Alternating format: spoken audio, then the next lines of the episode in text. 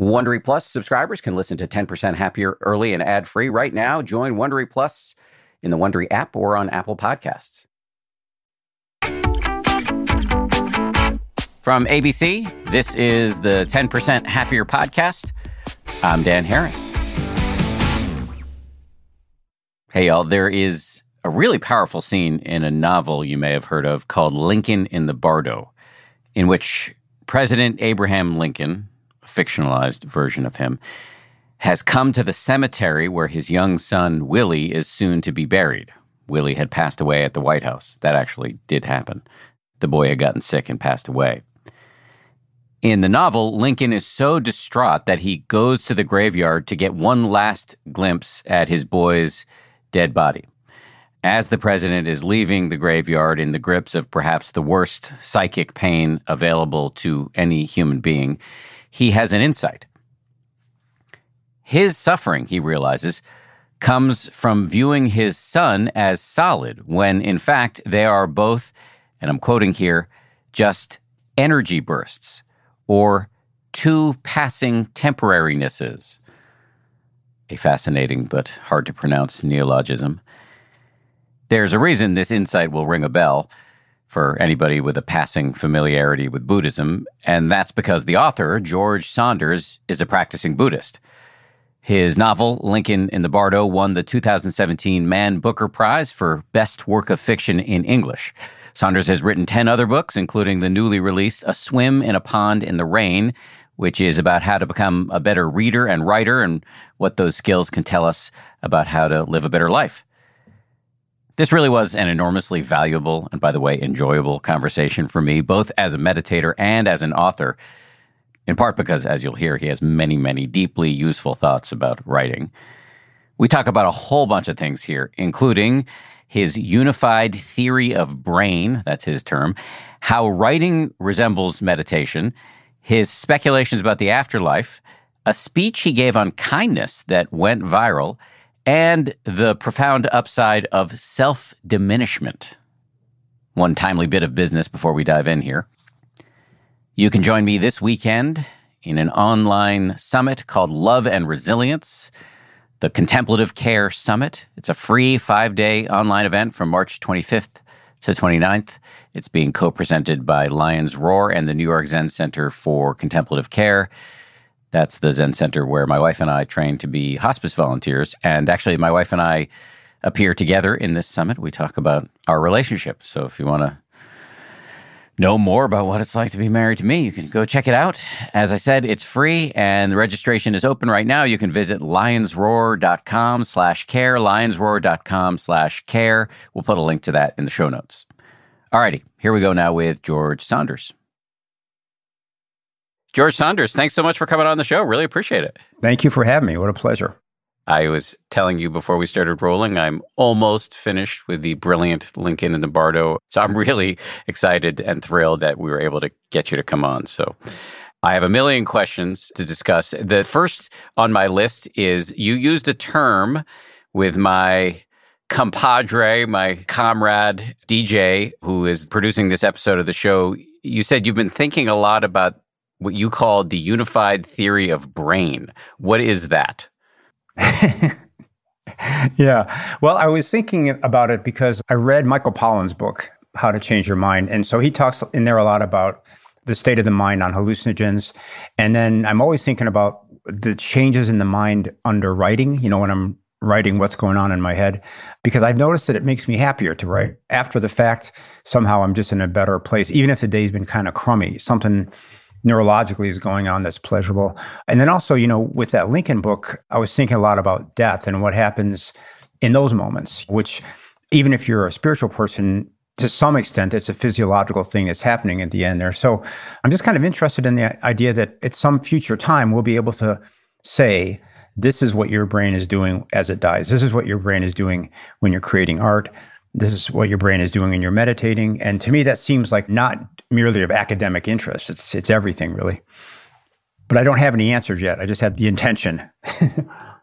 so the thinking is if we can get this unified 360 view of what the brain and the mind are doing, or actually, and specifically here, you're referring to the brain in these key activities of our life, that could lead us to a better understanding of how to live a better life all the time in every moment? I think we're doing it all the time. I mean, I'm sort of, even at 62, still stumbling towards some idea of how to uh, start the day, how to get into it, what to do during it so that my experience stays within certain parameters. And, I, and we might call that being happy or being whatever. So, yeah, I think that's the idea. I think actually people have been doing it for thousands of years, but they maybe haven't been able to use the scientific uh, angle. What do you do to keep yourself within certain parameters that might be called happiness and outside the parameters unhappiness? What are your modes? For me, writing is a real, a real big one. I try to, you know, do that pretty much as long as I can every day, four or five hours, six hours. And then also, uh, I'm a Buddhist. My wife and I are Buddhists. So we've been involved in meditation at, at sort of at different levels over the years. And those are the two things that I know how to do. And I think they're related somehow, but I, I'm not sure how. I kind of know that the more of those two things I do, and yet I'm in that kind of classic mode of going, yeah, I should do more of that. I would be happier, and yet somehow I, I don't. uh, very familiar with that with conundrum.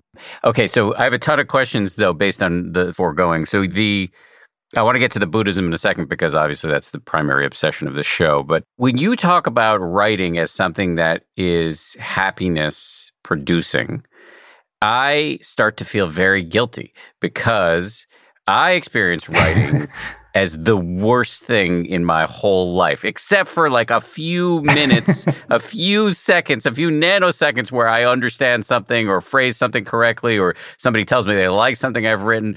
But the rest of it is hellacious. And I know I'm not alone on this because just to give you some examples, there's that famous quote from who I can't remember. Nobody likes writing a book. Everybody likes having written a book. And the other is Philip Roth, who, after he finished his final novel, I believe, put a sign up on his computer that said, "My long struggle with writing is over." So, what what are you doing that the rest of us uh, are failing to do? No, I mean, I don't think. Well, first of all, it's only really been a pleasure for the last some number of years. I mean, when I was younger, it, it was just torment and all that. I think the only thing that's changed for me is that I've written enough stories where I kind of understand that a period of frustration and self loathing is part of it. So when I get there, I don't really believe in it. I feel like I'm being, I'm having a kind of an emotion, but I've also got a little bit of distance on it where I can say, oh yeah, this is the part where you're filled with self-loathing or you're, you're frustrated. You know, there's kind of two levels of torment in an emotion. One is the emotion or the feeling. And then the second one is comes from believing in the feeling as being something permanent or real. So for me now, I get to a place, I mean, I'm there now with the story I'm working on where I had to trash the last four pages and I'm kind of at a loss and I'm feeling a little bit inadequate and a little bit frustrated. But there's another little voice going, yeah, that's how it always is. This is the part where it gets good. So I think it might just be the exhaustion of, of experience. And then two, there's something about my process, which is really, I think because of, I'm a little bit of an unclear thinker. I've had to develop this method of revising that's really rigorous. It has a lot of rewriting and kind of ridiculous amounts. But knowing that that's the way it is, I'm a little patient with it. And that becomes part of the fun is to go, okay, uh, I'm probably about a third of the way through this really, really long thing that will eventually produce something good. I guess it induces a kind of patience. So I actually, at this point, I really do enjoy it and I kind of crave to do it. And this is maybe another topic, but the state of mind that I'm in when I'm doing it is I think what I'm talking about when I say it makes me happy. It's something like meditation, and that afterwards I just feel better. What is it about um, the state of mind you're in while writing that resembles, in some form or fashion, meditation? Can you say more about that? Yeah, I think it just has to do with the lessening of rumination. So when I'm reading, it's so simple that it's kind of embarrassing, but I'm just looking at my text, reading my text as if I didn't do it. And then really just watching some kind of internal meter in me that either likes it or doesn't like it, that's either pulled in or isn't pulled in. And over the years, I've learned to not narrate that process. Just look at the text, feel it, maybe make a little intuitive change or a cut or something, or keep reading. But in that mode, it's a high attention mode, maybe something like when you're playing sports or you're rock climbing or something where you're not rationally deciding anything and you're not busy with concepts, you're just reacting. And so there, the, this monkey mind is quiet. And it's not quiet because I'm able to get it quiet, but I just push it out of the way a little bit. It feels like with task focus. So I think that's the part that I've come to think is beneficial where the decisions that I'm making aren't being made analytically or conceptually. They're just kind of gut instinct feelings, if that makes sense. Yes, it does. And I wish I was able to do more of that because I do have, you know, in my own writing and whether it's writing introductions for this show or writing my next book, I can have other voices in my head that are not so helpful. I think that's the sort of really high level part that's interesting is that, okay, I said that the rumination goes quiet and I'm just concentrating. That's true. But second to second, there's all kinds of things going on. Like I'll get a part that's pretty good or pretty funny, and a little voice will go, "Ooh, that's really good." The New Yorker's going to love that, you know. and then there's going to be an illustration. So then you say, "All right, that's sure, of course, that's all right." Then it's just a slight move to sort of go, "Okay, enough of that. Let's go back to concentrating." So I think these things. I guess that's where I make the connection to meditation is that these states are just second by second. And to some extent, what I've learned in that whole process is to be a little bit loving towards all those voices. Like the one that piped up about the New Yorker, instead of castigating him or myself and saying, Oh, you're sullying a sacred moment, you just kind of laugh it off and go, Yeah, of course you'd think that. Now let's get back to it, you know? So there's a kind of a, a gentleness that's involved.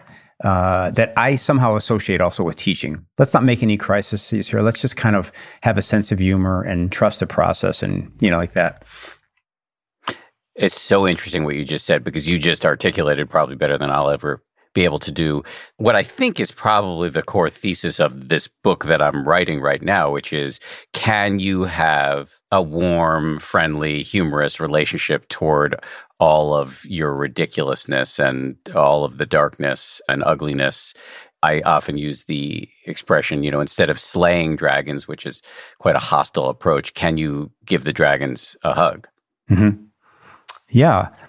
I mean, and you know, I think that's right. And, and especially if you, to me, that whole question comes down a little bit to when you despise yourself or when you are crazy about yourself, what is it that you're despising or being crazy about? So, in a certain way, a person who's never wrong is ontologically or whatever related to the person who's never right because they're both so self-celebratory basically you know that, that it's so i think with writing the fun thing is you've got all these different voices in your head and you start to realize that none of them are you like capital y you. They're just they're almost like just people who are walking by shouting at you.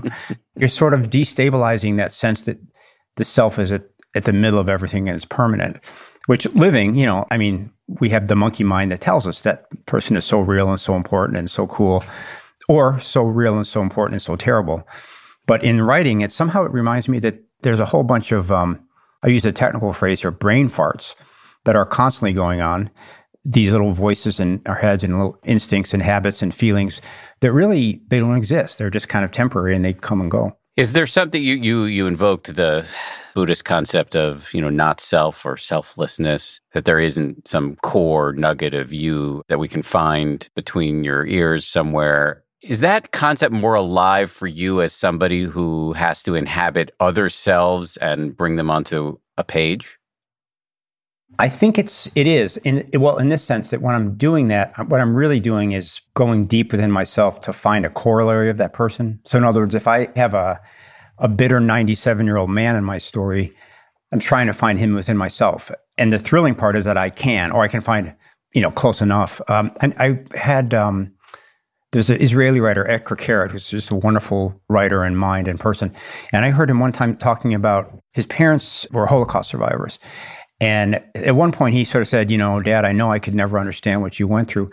And his dad said, Nonsense. You've been cold, you've been hungry, you've been scared, you've been tired. Just more of that. You know, so I think part of when you're making a character in a story, you're really not. I mean, it's quite impossible, I think, to know somebody else's experience, but you can say to yourself, okay, that person, there must be a corollary of that person within me. So the writing task then is to believe that, to really believe it, and then have confidence in your ability to summon up that corollary to within the approximation needed by the form. Can you sum up that empathy in your relationships with other actual human beings? I would say it's not really it's kind of empathy, but it's almost more mechanical. Like, for example, in a story, if you say, um, Bill was a blowhard. Then in revision, you're going to want to put some meat on those bones and you're going to want to be specific about why do we say that. So you're going to have Bill say something. And what tends to happen is once you force yourself to do that, Bill is going to say something that, yes, includes the concept of blowhard, but also takes it a little further or makes it more specific. So you find out that he's a blowhard with a particular issue of feeling inferior. Okay, then you revise it again. Slowly, the blowhard like fades out of the picture and he becomes a very specific person with a feeling of inferiority because of something. So as you go that direction, I don't know that I'm really feeling more empathy for him. I mean, he's not even a person, he's just some words on the page, but I'm putting myself to an exercise of increased specificity, which I think you would say is increased attention, i.e., increased love. So then when you go out into the world, I think there is some residual habitual after effect. Somebody cuts you off in traffic and you go, ah, and the projection comes up. And then maybe in a moment there, you can at least say to yourself, you know, what I know from writing is that's a first draft. And if I actually was in the car with that person, I would have a different story. So you, so maybe you can sort of fake it till you make it kind of thing. The way you just talked about it, sort of, and I don't know if this was conscious or unconscious, but kind of diminishes what seems actually pretty powerful. I mean, being able to sort of uh, on a cellular, molecular level understand I could be anybody else. And maybe if you want to be really Buddhist about it, maybe I was those other people. And that just boosts my ability to put myself in other people's shoes and reduces my capacity, which, by the way, is gigantic for being judgmental. Does any of that, what I just said, make sense? 100%. I mean, when you're reading a story, the person that walks by you on the sidewalk that you instantly categorize and, and reject or whatever, you know, you turn around and follow them, and then the writer puts you into that person's head for seven or eight pages. So, yes, it definitely reminds you that other people are just as real as you are. And I think it also, for me, it just strengthens my confidence that I can make that jump. I actually can mechanically make it for other people. And I, I guess I'm just trying to say that when I'm writing, I wouldn't want to give the impression that, you know, I imagine a character and I just love her so much. And so then she's totally there for me. It's much more in the writing part of it. For me, it's much more mechanical, more like, well, if you start out the first page of the story with the character below you for fun, you know, and then she stays there, well, you've got a technical problem, which is stasis. You know, the, the relation between you and the character hasn't changed, and therefore the relation between the reader and the character hasn't changed. Whereas if you keep looking closer at her and force her to do things and force her to say things and kind of force her into clarity, then that's kind of a scale model of what we're talking about, about the process of a human being starting out vague and maybe dismissible and then becoming clear and equal. So I think it is true what you're saying. I mean, empathy is definitely part of fiction writing, but I always feel a little funny saying it because I don't, I wouldn't want to convey the idea that when I'm writing it, I'm in some transported state. Now, I think meditation is much more effective than writing. It's, it's uh, many, many more times more effective in it. And I think there, that's a totally different kind of deal. I'd be curious to hear about your meditation practice. I understand you practice Nyingma Buddhism. Am I pronouncing that correctly? Yes. Mm-hmm. Yeah, and I mean it's kind of been, uh, I guess, like everyone's meditation practice, been all over the place. There've been some periods of real high intensity, and now it's not so intense. But I think for me, the biggest thing that I've probably learned in this life is just that you know, there is variability in the state of the mind. And so being a practitioner and meeting people who are real practitioners, not beginners like me, you just see that their practice has changed the way their minds work and that has changed the way they are and they're amazing, you know. So I think if nothing else, if I don't take anything else from this lifetime, it would just be note to self. your mind is not fixed. And there are these ways to change your mind. You know from experience that people who uh, have gone to that trouble and submitted to a tradition are living lives that seem quite rich and amazing. So do that. Can you educate me a little bit on Nyingma Buddhism? Nyingma. It's it's Nyingma. Nyingma. Yeah. You know, I Dan, I really I kind of can't because I think I'm so much a beginner that I would feel really shaky doing that. I think sort of the best practice at this moment would be to demur on that and not and not talk about it too much. What has practice done for you? Well, you know, the biggest thing I, I, you know, when we first started, my wife and I were Episcopalians, and then um, she was trying to find a Christian meditation practice and couldn't quite put her hands on one. So she went to a Buddhist retreat and started practicing. And then I immediately noticed that she was different. There was something more patient and kind of just fun. And like she was just, Uh, we would get to those places, you know, where you have, you've been married a while, you're going to have fight 6C or whatever it is, and you know how it's going to go. Suddenly she just wasn't going to do that, you know, and it was like, really freeing, you know, for both of us. And so I thought I want to some of what she's having. So I started just sitting a little bit and kind of on my own, like with no instruction.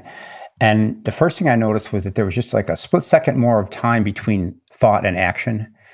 And we had little kids, so that was helpful because, you know, if I started, I felt grouchy or something, that split second would stop me from being grouchy out loud. And I really thought that was incredible.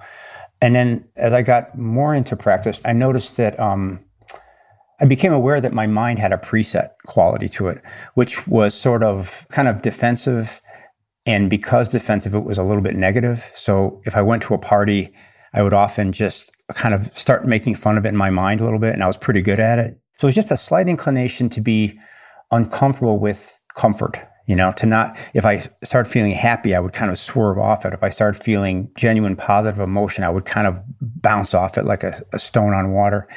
The big thing about that was that I, with practice, I realized that that actually wasn't me. That was just a tendency. You know, it was like um, a hitch in your golf swing or something.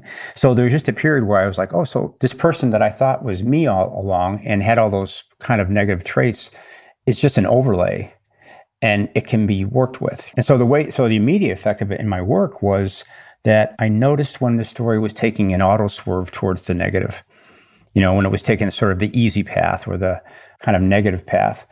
And um, that's actually where Lincoln and the Bardo came from, partly, was the, the idea that, we, you know, I don't have to take that path. If the mind is saying, do this auto dark thing, you can pause a second and consider some other options. So that was a, that was a big deal. And I think that's still kind of where I am is with the kind of slightly snarky, negative, defensive mind, but with a dim awareness that that's not necessarily fate. So you don't have to be owned by your mental habits and conditioning. You can sometimes catch it and make a different decision. Right. And for me, the, you know, the longer term thing is that plus if one really worked at it, you could go deeper in that direction. And I always think if the definition of a spiritual life is just the knowledge that your mind isn't always the same. If you think of the worst day you ever had, the grouchiest you ever were, the most dismal everything it ever seemed, okay, that was real. Then you think of the day on which everything was luminous and wonderful and you felt free and you felt generous. That was real. So therefore, there's a continuum there. And the, the really lovely, hopeful thing is that people have showed us how to be more often in the second condition than the first. So that's good. My shtick as a public evangelist for meditation basically is the good news is that the mind is trainable. And I really believe that. That is incredibly good news. It's huge. And especially when you get the sense that the world doesn't exist independent of the state of your mind at any moment. Then suddenly there's all these doors that could fly open. But then, you know, the other thing for me at 62, and with this preoccupation with writing that is so strong and I love it so much, it also has struck me how it's kind of like if the settlers got to America and said, Oh, the good news is there's a whole country out there. And then they sat down, you know, which is what I, that's what I'm doing. So in other words, the ego I'm finding is so amazingly stubborn. And at 62, I can kind of say, oh boy, this is something that one should start young and do with great fervor. The progress that can be made is tremendous, but it really is, it's really like rolling that stone uphill, I think. No matter where I go, the ego is there and it's always a little bit smarter than I am. So I can be in the middle of being on a stage somewhere talking about these ideas and be aware that I'm getting very conceited about it. You know, and I'm, and oh, I'm so, uh, I'm such an advocate for selflessness. I'm great. You know.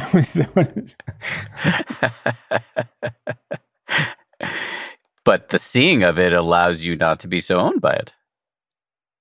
And then I feel proud about that.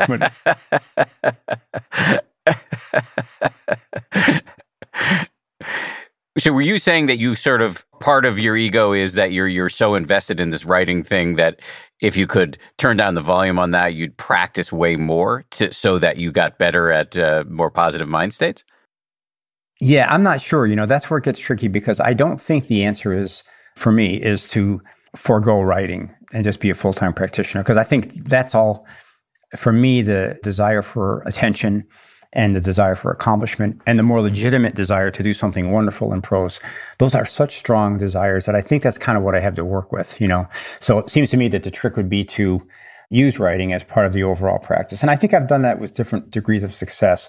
But I, I don't know if you feel this, but as I'm getting older and when you see people that you care about passing away and so on, it does make me think of changing the mix a little bit. Let's put it that way in favor of meditation, which I think it's a nice idea. And I like the idea that writing might be related to meditation. But for me, it's really important to keep in mind that they're not the same. And meditation is the, if, if your goal is to realize these ideas that we're talking about in your body and not just in your head, meditation is the much more powerful route. Let me try a few things out on you.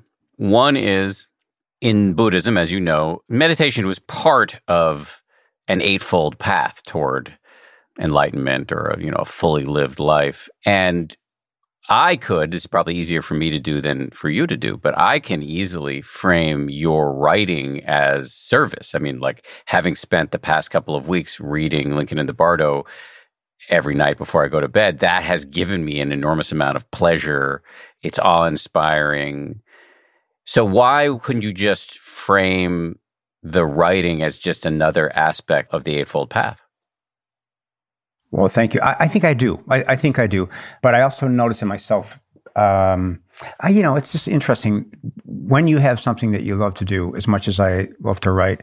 You see that even that is made up of all different kinds of vectors. You know, so there's the purest part for me is when you're working on something and a solution comes to you and you take it. That kind of uh, you know, responding to the form in a really genuine, honest way. And then there are other things, you know, which have to do with ambition. They have to do maybe with surrendering to the fictional world and being less attentive to the real one. It might have to do with a move that I've done where you say, yeah, I've got some things to work on, but in this life, I'm just going to work on writing. So I think it's really, it's absolutely part of the whole. But like everything else in the world, it's a matter of the mix. One of the things I talk about in this Russian book is the idea of how much human beings love autopilot, meaning I'm going to decide once and for all that I'm going to dedicate my life to X. It's such a relief to do that because then you don't have to worry anymore. You just do X. But I think that's a sort of a, a weak position. You know, the truth is that life always requires us to juggle many things at once. And the, the virtue of the life depends a lot on the acuity with which we've done the juggling. So I think that's where I am. I'm just thinking writing is one really intense thing. Practice is another intense thing. And of course, family, just to get the mix right is really the, the trick. And what I tend to do, like with that Lincoln book, I went into a zone of just, I was writing 12, 14, 15 hours a day, which isn't really sustainable. So I know I'm just kind of at this stage of life, just trying to look down the road and see what's the mix that I want to do in the remaining years. Yeah, I mean, I, I mean that seems like the question we should probably all be asking ourselves all the time.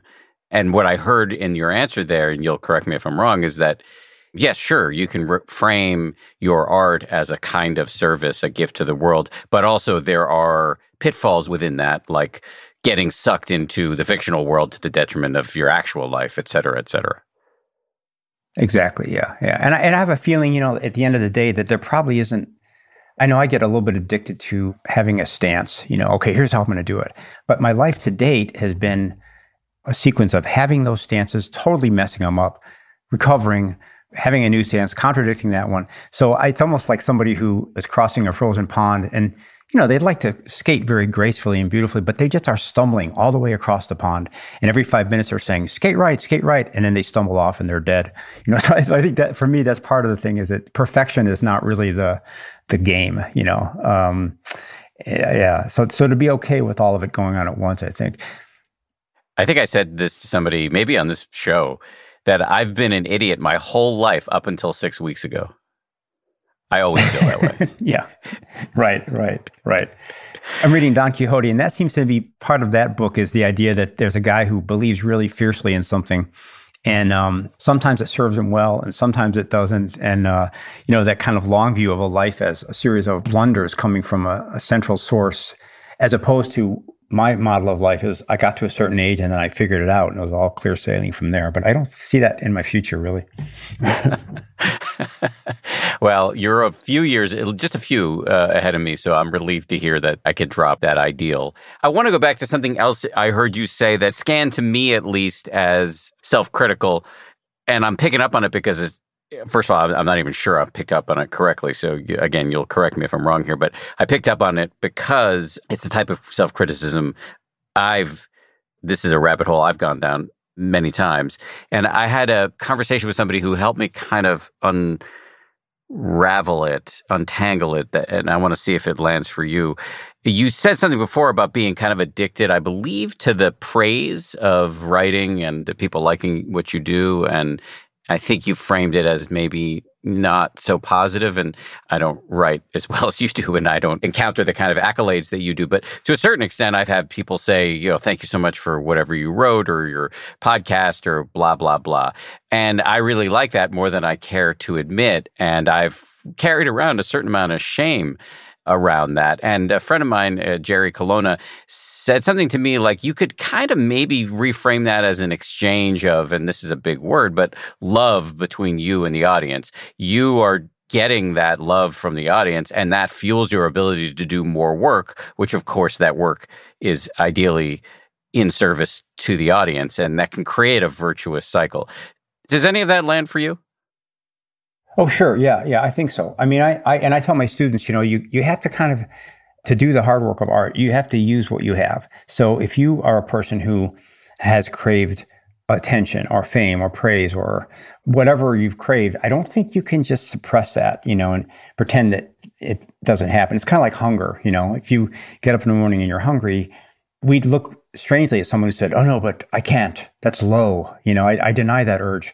I think you just have to use the energy in a functional way, and especially in art, I think it's that's maybe the whole thing is to skillfully use those motivations so that you're kind of extracting out the negative and keeping the positive. So that's really what's happening in the best cases. I'm taking this need for attention and then running it through this through the machine and purifying a little bit. So you're taking all the oomph of it, you know, and using it to take that artistic object to the highest level. And likewise, if you go to do an event, you get a lot of positive energy. And the trick is to kind of extricate out the part that's reifying your bad ideas about yourself, you know, your positive self and so on, and keep the stuff that helps you do good work. So the way I see it is, you know, we're born in this world and instantly we're the center of the universe. We're the star of the movie and all these nice bit players, our parents and friends and family and the country of England and so on are there for our enjoyment. Then, you know, you get older and things start breaking down. You make mistakes, you lose love, you hurt people, you do unkind things, you go bald, your knees start going out. and all that is kind of a blessing because it's the world's way of saying, guess what? You really weren't the center of this and you really weren't ever meant to go on forever. So we're just giving you a message. But then I think there's a can be a kind of a subsidiary challenge. If anything goes right in your life, then you know there's a little voice inside you that says, "See, you were right. You really were the most important thing." So I think that's where you know for me the kind of public life becomes a little fun because it wants to tell you that you're more important than you are. And all your life you've been learning through living and also through your art that you're not as important as you are. So it becomes a little bit of a, of a a clash, I guess. But it's you know it's all manageable, and I think for me, a lot of the fun of this is that it gives you something to work with, something to play with, and you know some challenges. I love that. Speaking of challenges, I wanted to ask you about this viral commencement speech you gave on the subject of kindness, which is a challenge for many of us in certain circumstances. Before I dive into my questions about your speech, do you mind sort of just describing the basic thesis? Oh, sure. I, you know, I had been asked by my uh, university, by Syracuse, to do a little speech at this convocation. And I thought, okay, I should do it. And I had a, a graduation speech that I'd given to our daughter's sixth grade class a couple years ago before. And it went over pretty well. So I thought, okay, I'll just use that one. And then two or three days before the talk, and I couldn't find that speech. I just, I never, I haven't found it since. I just lost it.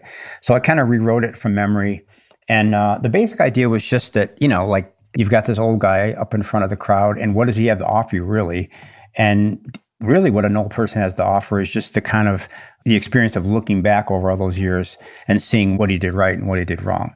And so what I said was that I didn't really regret anything. I'd made some really stupid mistakes in my life and really gone off into the weeds and but I don't really didn't mind that so much. But I what really did kind of stick was the times when because I was a little anxious or a little selfish or a little distracted, I had failed to do even a small act of kindness for somebody who really could have needed it.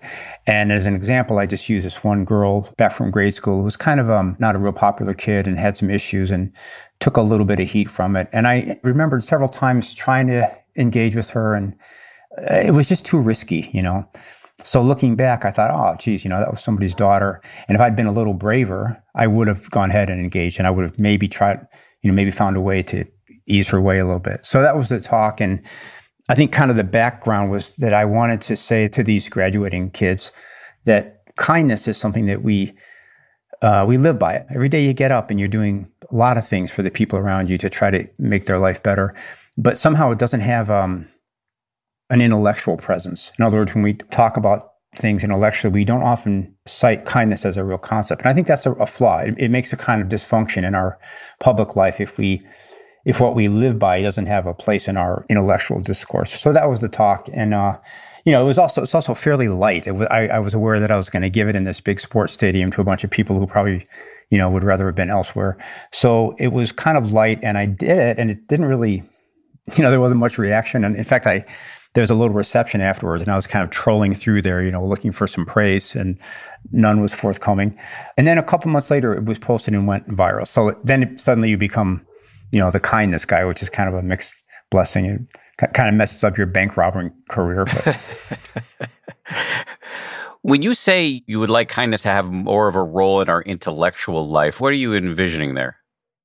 Well, I mean, a lot of that idea just came from reading Dharma texts and seeing that the great practitioners, they assume that there is a thing called kindness or compassion, and it's real and it's important, and it certainly isn't separate from uh, human activity. I mean, it's it's kind of what we're all I mean, in my view, we're all trying to get there. Really, that we.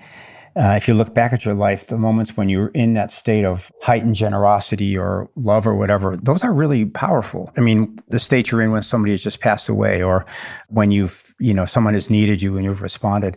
So it seems to me like in the East, they understand this as a. Uh, I mean, I think they'd find it laughable that to think about philosophy with that out of it. But in our culture, it seems like that's sometimes seen as a little bit as a kind of frothy hallmark thing that, yeah, sure, you can be kind. And I think it's because we mistake it for niceness. You know, kindness and niceness aren't, well, we can talk about it, but they're not the same thing.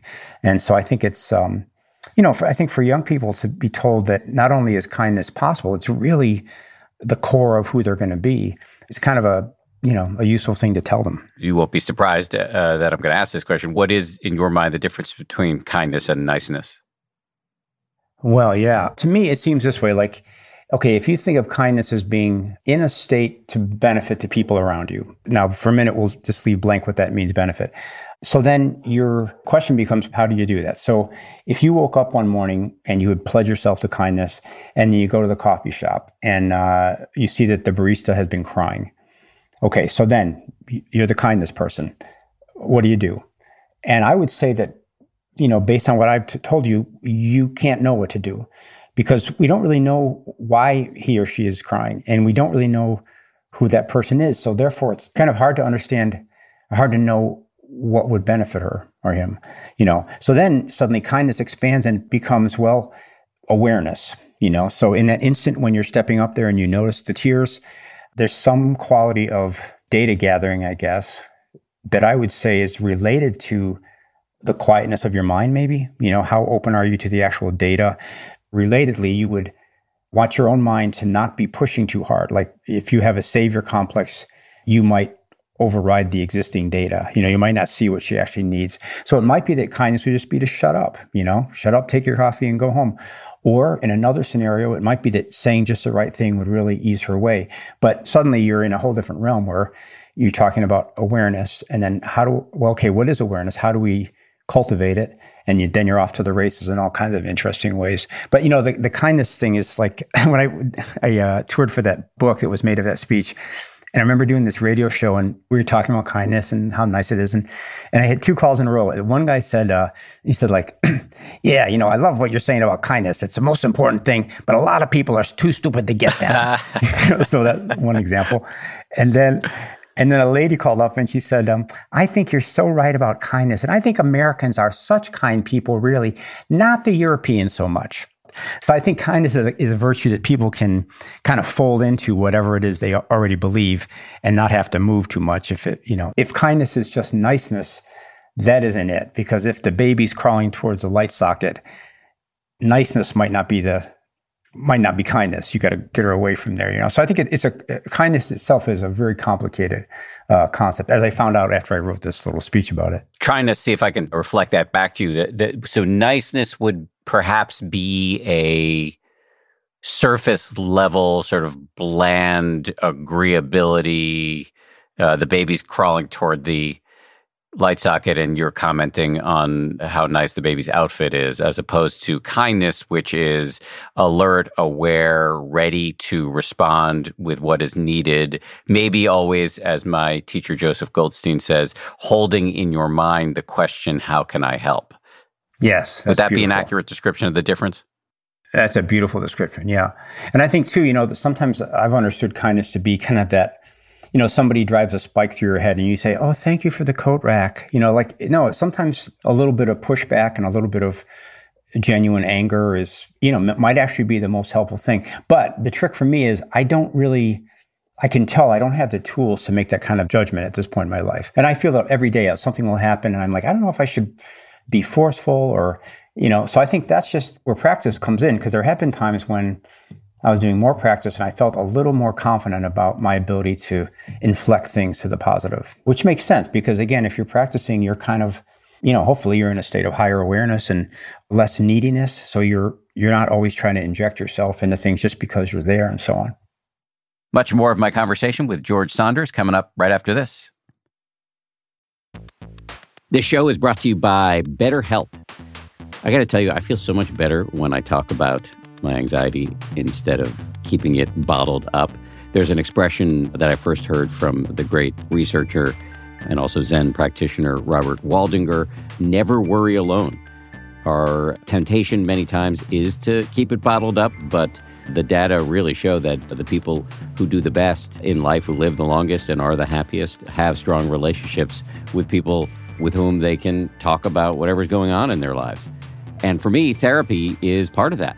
If you're thinking of starting therapy, you might give BetterHelp a try. It's entirely online, designed to be convenient, flexible, and suited to your schedule.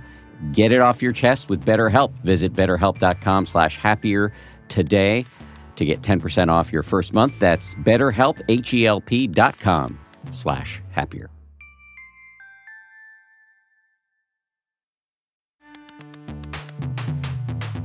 As they say at Amica, empathy is our best policy. Whether you need auto, home, or life insurance, they're ready to help you protect the things that matter most to you.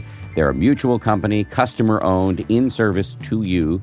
Amica representatives are here when you need them, and you can take comfort knowing a real person will be there on the phone to take care of you because the greatest measure of their success is your satisfaction.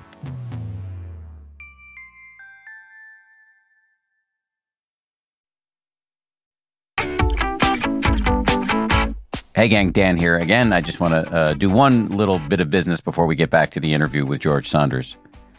I want to take a hot second here to recommend another podcast that I really think you guys would enjoy. It's called The Science of Happiness. On each episode, the host, who's a friend of mine, a psychologist named Dacher Keltner, who has yet to come on the show. Dacher needs to come on the show. Anyway, Dacher has guests on every episode try some science backed practices to help them feel more connected, calm, and resilient. And then we hear from experts about why these strategies work. The Science of Happiness has just come out with a great new series about music. They explore what draws us to melodies and rhythms. Why can it, for example, soothe us to sleep? On the first episode, David Byrne, the former frontman of the Talking Heads, shares how music can help us communicate and connect. The Science of Happiness is produced by PRX and UC Berkeley's Greater Good Science Center. You can find it wherever you listen to your podcasts. Okay, back now to my conversation with George Saunders. You take the speech to a pretty to my eyes, pretty deep place. I'm just going to read a, um, if it's okay with you, I'd like to read one little bit of it and see if you can comment on the backside. So here it is, uh, the quote. And so a prediction and my heartfelt wish for you. As you get older, yourself will diminish and you will grow in love. You will gradually be replaced by love. If you have kids, that will be a huge moment in your process of self diminishment you really won't care what happens to you as long as they benefit. Can you say more about this process of kind of turning down the volume of you and what it is that rushes in when that volume goes down? Yeah, you know, in, in, in the Catholic faith, they used to have a hymn that went, um, "We must diminish and Christ increase," and I thought that was really beautiful. But you know, that part that you just read, I, got, I caught so much flack for that because people would say, "Oh yeah, so you're saying as you get older, you get kinder." Let me introduce you to my husband. You know, so I think there's there's probably a crossroads moment as we get older. You know, where either you get you do get kinder, or maybe if you haven't um, address certain things, I suppose you just get more bitter. It's possible. But I think that for me, self diminishment is really related to monkey mind. Like if you, if I look at like myself and say, what is it that keeps building George up every day? Why does that guy keep showing up? And it's these thoughts that I have as I'm walking around my house that always seem to have me at the center of them and always are reifying what I already am in some way. And I think those are the things that prohibit self diminishment. And those are the things that uh, recede a little bit for me during meditation and during writing, and and also I think during uh, when I'm reading or, or listening to a piece of music. So self diminishment is not you know running yourself down. It's not self flagellation or self deprecation. It's turning down the volume on self centered thinking so that the aforementioned "how can I help" attitude might emerge and I guess that might be synonymous with love. Yeah, and also the self-deprecation is a form of uh, self-aggrandizement. Also, you know, if like somebody told me that the, the phrase "backdoor ego," you know, where if you're saying, "Oh, I'm the worst, I'm the worst person at this party," you're kind of saying you're the best person at the party, or at least you're the dominant person at the party. So I think the self-diminishment that I'm talking about is maybe more like, I mean, I always go back to this example, but you know, when somebody that you care about has passed away, something happens internally where you just aren't somehow you understand the correct proportions of the universe for a couple minutes or hours or days or something. Uh, so I think that's more what I'm talking about. The intellectual idea that I get, which is that the self is a construction. You know, this the, the I guess the brain constructs this thing called the self, probably for Darwinian reasons. That thing is it's a fiction, you know, and and we know it's a fiction because for me that thing didn't exist in 1957 and then suddenly there it is, you know. So I think to somehow get that to get the habitual every moment belief in the reality of that self, that that's the real job. And I think all these other things we're talking about, kindness and love, I think I've had the feeling sometimes that when that self-making monkey mind goes quiet, that other stuff just kind of comes in naturally, you know, like water into a, a basket or something. Right. I'll I'll say uh, loyal listeners know exactly what I'm about to say because I quote this all the time. But the Tibetan definition of enlightenment, as far as I understand it, the word enlightenment translates into in, in Tibetan a clearing away and a bringing forth. Hmm, hmm. Right. Right. So that's the dream, you know, and and I think too, you know, we get those little glimpses of that. It's um, it, it's not like it's some distant shore that we never get to, but in in little moments, you get you get little little looks at it. I think. Is there a difference in your mind between love and kindness? Probably not really. Ultimately, I think that probably I can just remember moments where it, you know um, there was somebody in front of you who needed something, and you saw it really clearly, and then it was obvious what you should do. That seems to me like love causing kindness, maybe. But it, you know, sometimes like I often think if you were in a park and there were some people playing frisbee nearby, and the the throw went astray and it was coming right for you and you could catch it, you just would. There's no real rationale for doing that. You know, I've had that feeling sometimes when my mind was in the proper state and somebody was in front of me of just going, Oh, I know what would be good. And just boom, just doing or saying the thing. And I guess one thing I'd note about that state is unlike my usual state, it's pretty f- clear of agenda. It's not something like, oh, if I did this, that would be really kind, or this would be awfully Tolstoyan of me. You know, it's, it's literally just an impulse that comes out of that sort of feeling, you know. But I'm, you know, again, I'm recreating this from memory. Like this is not nothing that's happening every day for me. But I think that feeling of catching the frisbee is also one that I recognize from writing. You're editing something, you clear away a certain part, and suddenly there's an idea right there, and it just pop, you just catch it. It just comes in very naturally. And again, same kind of thing, free of agenda, not the product of intellectual or analytical thought, but just like um, almost like a feeling like, oh, that'll be cool. So in a certain way, this whole writing craft is really for me about getting into a state where one of those moments will seem clear to me and then I can just do it. You know, very simple, very quiet. I read a quote. I can't remember who said it, maybe Picasso, but something like the muse does visit, but she needs to find you working. Right.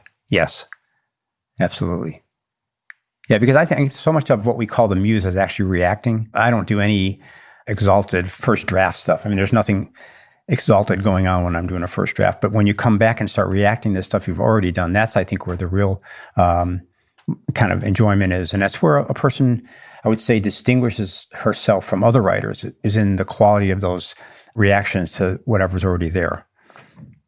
Which somehow doesn't get enough credit in the sort of myth of the writer. You don't, you don't, in the movies, you don't see somebody revising closely. You know, they're, they're always walking through a field of daisies and have an idea. I, I, mean, I'm so gratified to hear you say this just as a writer because I'm in the stage of the book I'm writing right now that my colleagues and I refer to as the SFD. I'll call it the crappy first draft, but uh, um, but we use S. It's just so it's so not exalted this stage. Um, but you know i got to get some clay on the wheel and so that's what i do and then yes it's iteration after iteration later down the road where the thing can become less horrible and maybe get dragged over the line between terrible and decent. Exactly. That's it. Exactly. I always think, you know, I try to say to myself, if you're reading something of yours and it really stinks, that's a cause for celebration because it means your taste is still active. You know, you, uh, the day that everything you write seems good, then you're in trouble. So let, let, I want to talk about your new book, A Swim in a Pond in the Rain. Can you describe sort of what it's about? Yeah, I, well, I've been teaching this class at Syracuse for 20 years now, and the class is uh, called a forms class, which is basically uh, literature for writers. So we get about 600, 700 applications a year, and we pick six students to come study with us. So it's 20 of those people in a room. And basically, we're reading a body of work. And it's got a slightly different emphasis than a, a, regular class, which is that we're kind of trying to take it apart technically and trying to basically steal something from it or you know, learn something that will inform our own work. So it's kind of cool. It's it's um, less formal, a little more pragmatic. And so I started teaching the work of the 19th century Russians in translation about 20 years ago, and just found them to be a really wonderful stories for teaching. For some reason, they're kind of simple. They usually have a kind of a um, I don't know, like a moral ethical charge to them. So started teaching it in 97 and taught it every few years since then.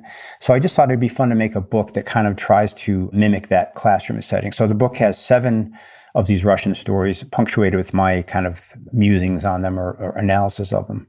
So it's Turgenev, Tolstoy, Gogol, and Chekhov. Is the idea somehow that becoming a better reader and writer can tell us how to live? Kind of, although for me, when I get into a book project, I usually have some kind of little idea of it, like, like I've just said to you. And then I really hope that it'll be something other than that, you know, that it'll kind of turn into something else along the way. So this one, it feels to me like it's just a, a little bit of a celebration of the act of reading and its relation to writing.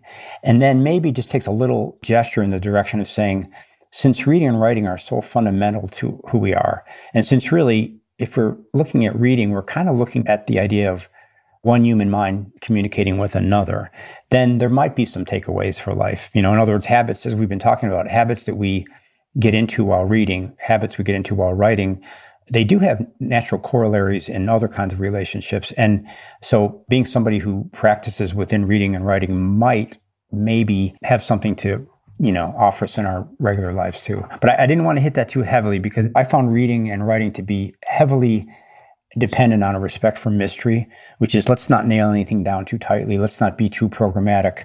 So I wanted to go a little bit light on that aspect of it, I guess. Because if, if we tell people that reading is supposed to manifest certain benefits in their life, then it might feel mechanistic. Yeah, and also I think then it changes the quality of it. You know, if if, if somebody says, um, "Oh, this book is really good for you," you know, a lot of books, I mean, they may be good for you, but they're good for you in a really indirect way. So I think the whole thing, you know, the, uh, somehow for me, the practice of art has has to do with freedom. The writer being exactly who she wants to be without having to defend it, without having to articulate it, without having to do anything, but just be, you know, herself in that moment. And I think to have that attitude, you have to sort of let a lot of stuff go. You know, is writing good for the world? Eh, probably, but I'm not going to worry about it right now. Is this short story going to be instructive to the reader? Maybe, but let's not let's not commit to that, you know.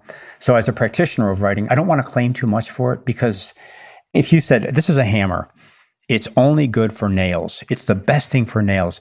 Well, then if a bear was coming for you and had the hammer in your hand, you'd want to be free, I'm sad to say, to clunk the bear on the head. So likewise with, with art, I think you want to be, give it maximum freedom and having a, setting conditions on what it should or shouldn't do has a tendency to kind of truncate that freedom.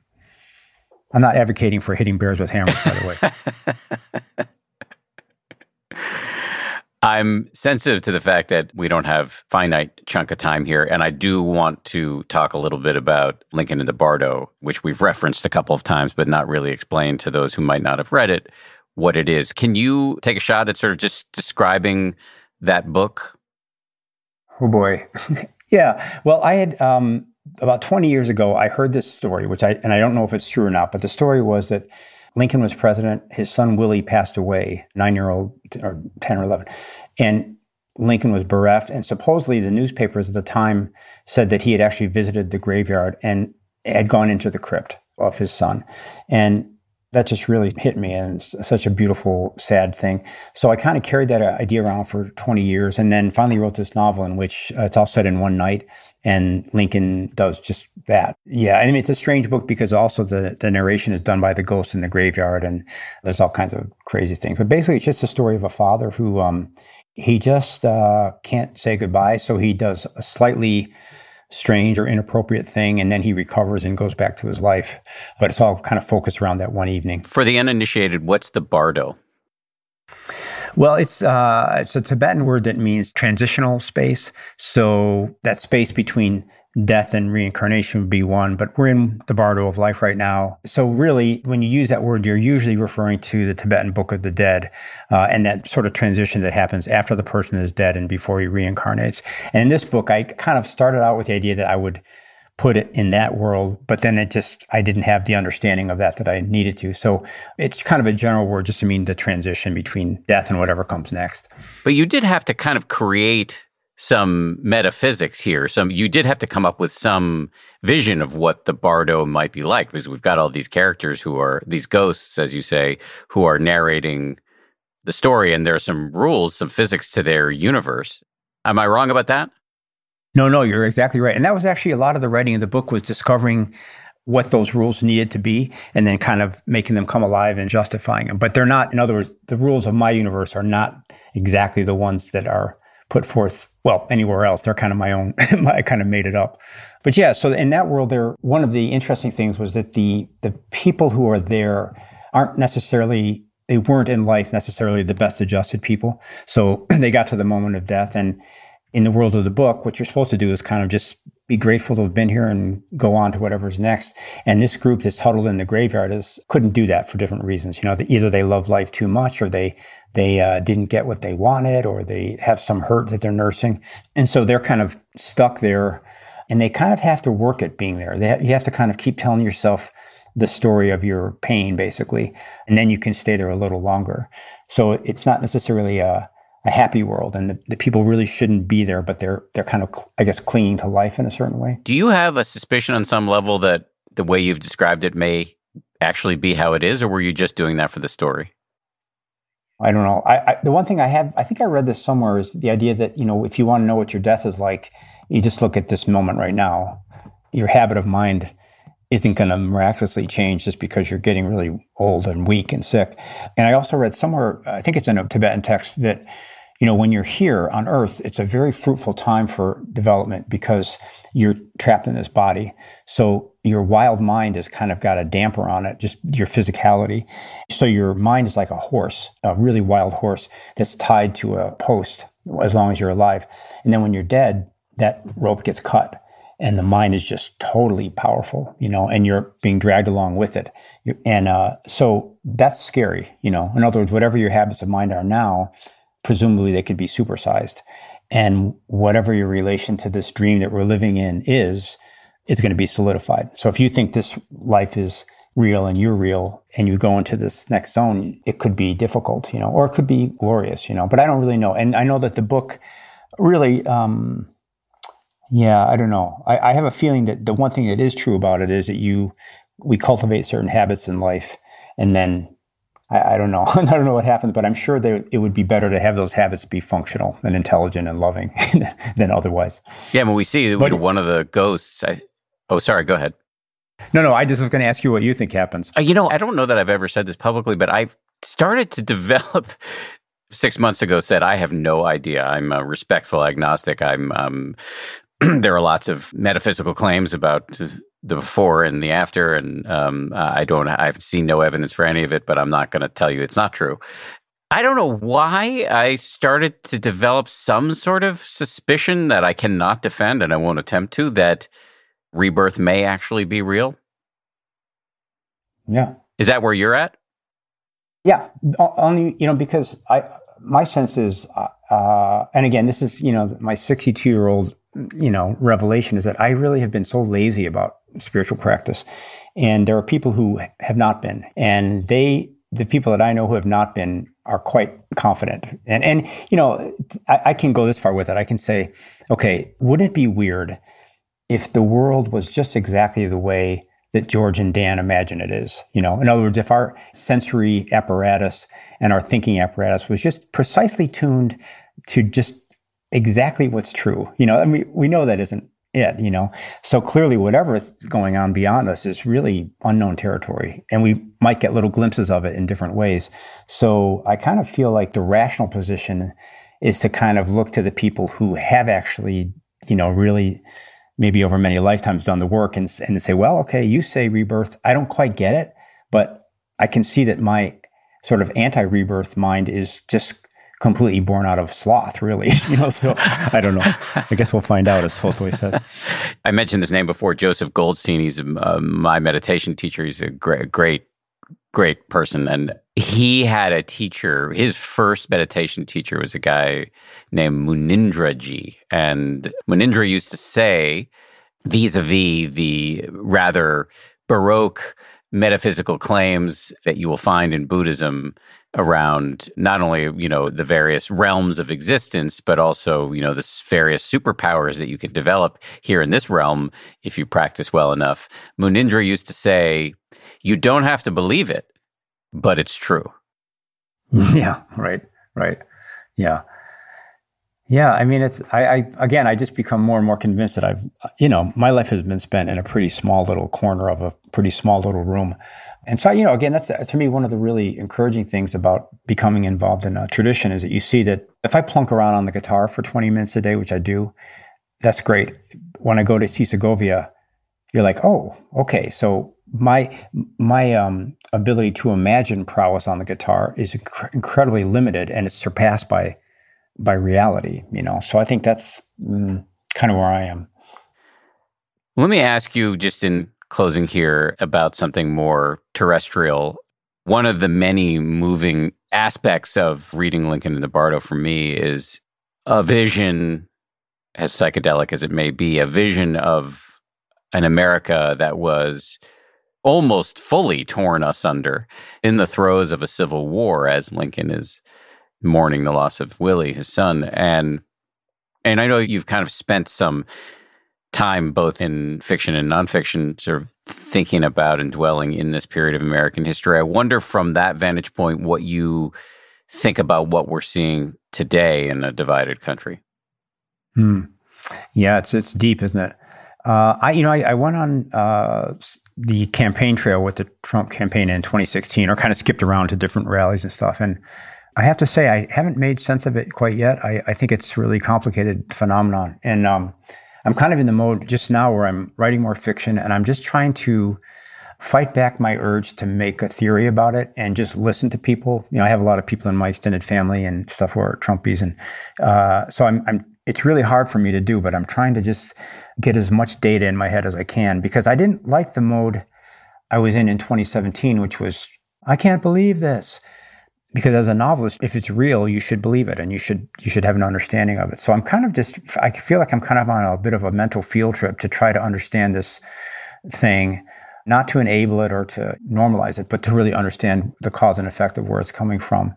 And I don't know. I mean, I, I have to say I'm not that optimistic. It seems very dark that these things have happened. And um, and and actually, you know, I was pretty pretty uh, pessimistic in 2016, and the way it played out was much worse. You know, so I don't I'm not really sure what to think about it. Um, I hope we can recover from it. And I think you couldn't ask for a better guide than than Joe Biden. I've met him, and he's an amazing person. So I'm just hoping for the best for all of us, and you know, kind of trying to transition back into artist mode, which is I'm supposed to be interested in what's happening and and um, uh, that's I, I, think that's a mode that makes you anxious. It's a mode that doesn't close things off or decide or pronounce or assuage or reassure. It's just a mode that's open. So if information is disturbing, you let it in and then let it percolate down. So it's a little bit of an uncomfortable space, but somehow for me it feels more authentic than when I'm you know trying to be a pundit or trying to um, be a cheerleader one way or the other. But as you go about trying to understand, you know, what you call the the Trumpies, including in your own family. Do you experience that as a kind of empathy Olympics? You know, it's funny. I, I have a pretty natural fondness for people, so I never really have trouble liking people. when I went on those Trump rallies, I had a great time. And the people were, uh, you know, I can get along with anybody, and there was a lot of uh, interesting exchanges. I mean, to me, it seems pretty simple that we're at a maybe it may be a very fruitful crisis point where we say, okay, are we going to decide that America is the America that's discussed in the founding documents, you know, where everybody is equal? That seems to me like a beautiful path. We've never done it yet, but we could. And it's fundamentally, as we've been discussing, it's a spiritual path because it says that everybody, in essence, is wonderful. You know, everybody's equal. Um, it says that, you know, I would say everybody has Buddha nature. That's a path that we laid out way back then, but we've never really inhabited it. So that could be very exciting. The second path is to ascribe the term American to a set of behaviors that actually have more to do with a certain kind of racial nostalgia, a certain kind of um, rallying around some strangely empty symbols like flags, eagles, crucifixes, what whatnot. That second path is more about a kind of constructed idea of America that actually has very little to do with the founding documents. So I think we're at that crossroads. That's interesting to me. But empathy, you know, I feel that pretty naturally for even people that are in the other camp. But sometimes I think maybe what I've done is be a little bit too inadequate in the kind of kindness we talked about earlier that has a little bit of a an edge, you know, that actually might um, be a, a, sort of protective kindness or a kind of engaging, even angry kindness. I, I tend to I tend to be somebody who doesn't like to have a fight, you know, which which can be a weakness. Well, whatever your weaknesses perceived or or real, you're doing amazing work in the world, and we're all the beneficiaries of it. Um, and thank you, Dan. So I'm thank really you. grateful for the work you do, and grateful for you to come on and spend time with me slash us. So thank you. Well, I'm grateful for what you do, and it was such an interesting conversation. I'll have better answers about four in the morning, probably, if you want to call back. That's how that's how it works for me.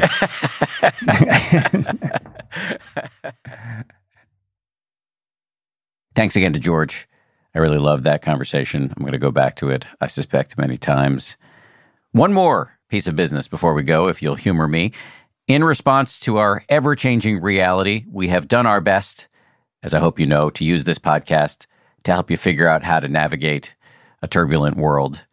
And as you know, the practice of meditation undergirds nearly all of the practical takeaways you'll hear us discuss on this podcast. Many of our guests have also contributed to our companion meditation app, which is also called 10% Happier.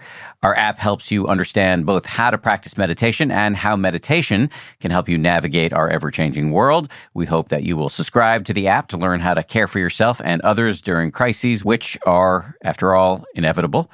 To make it easier to sign up, we're offering 40% off the price of an annual subscription for our podcast listeners. We don't do discounts of this size all the time. And of course, nothing is permanent, so get the deal before it expires on April 1st by going to 10%.com slash March. 10%, one word all spelled out, dot com slash March for 40% off the subscription. We'll put a link in the show notes. The show is made by Samuel Johns, DJ Cashmere, Kim Bikama, Maria Wortel, and Jen Poyant, with audio engineering by Ultraviolet Audio. And as always, a big shout out to my ABC News friends, Ryan Kessler and Josh Cohan. We'll see you all on Wednesday for a brand new episode from a guy named John Biewen, who has done incredible work looking into both what it is to be white and what it is to be a man with the help of meditation. If you like 10% Happier, and I hope you do, uh, you can listen early and ad free right now by joining Wondery Plus in the Wondery app or on Apple Podcasts. Prime members can listen ad free on Amazon Music. Before you go, tell us about yourself by filling out a short survey at wondery.com/survey. For more than two centuries, the White House has been the stage for some of the most dramatic scenes in American history. Inspired by the hit podcast American History Tellers, Wondery and William Morrow present the new book, The Hidden History of the White House. Each chapter will bring you inside the fierce power struggles, the world altering decisions, and shocking scandals that have shaped our nation. You'll be there when the very foundations of the White House are laid in 1792, and you'll watch as the British burn it down in 1814. Then you'll hear the intimate conversations between FDR and Winston Churchill as they make plans to defeat Nazi forces in 1941 and you'll be in the Situation Room when President Barack Obama approves the raid to bring down the most infamous terrorist in American history. Pre order The Hidden History of the White House now in hardcover or digital editions wherever you get your books. Once upon a beat. Remember those stories and fables that would capture your imagination and you couldn't wait to see how they would unfold? And now, when you read them as an adult, you think some of these old tales could use a fresh spin. We have a perfect podcast to bring you the stories you remember, remix, and reimagine for the kids in your life today. Join me, DJ Few, and my trusty turntable, Baby Scratch, as we spin up new tales in the New Kids and Family podcast, Once Upon a Beat. Wondery and Tinkercast are bringing you a jam packed, music filled weekly party where hip hop and fables meet. It's Once Upon a Beat. Follow Once Upon a Beat on the Wondery app or wherever you get your podcasts. You can listen to Once Upon a Beat early and ad free right now by joining Wondery Plus in the Wondery app or Wondery Kids Plus in Apple Podcasts. Once Upon a Beat.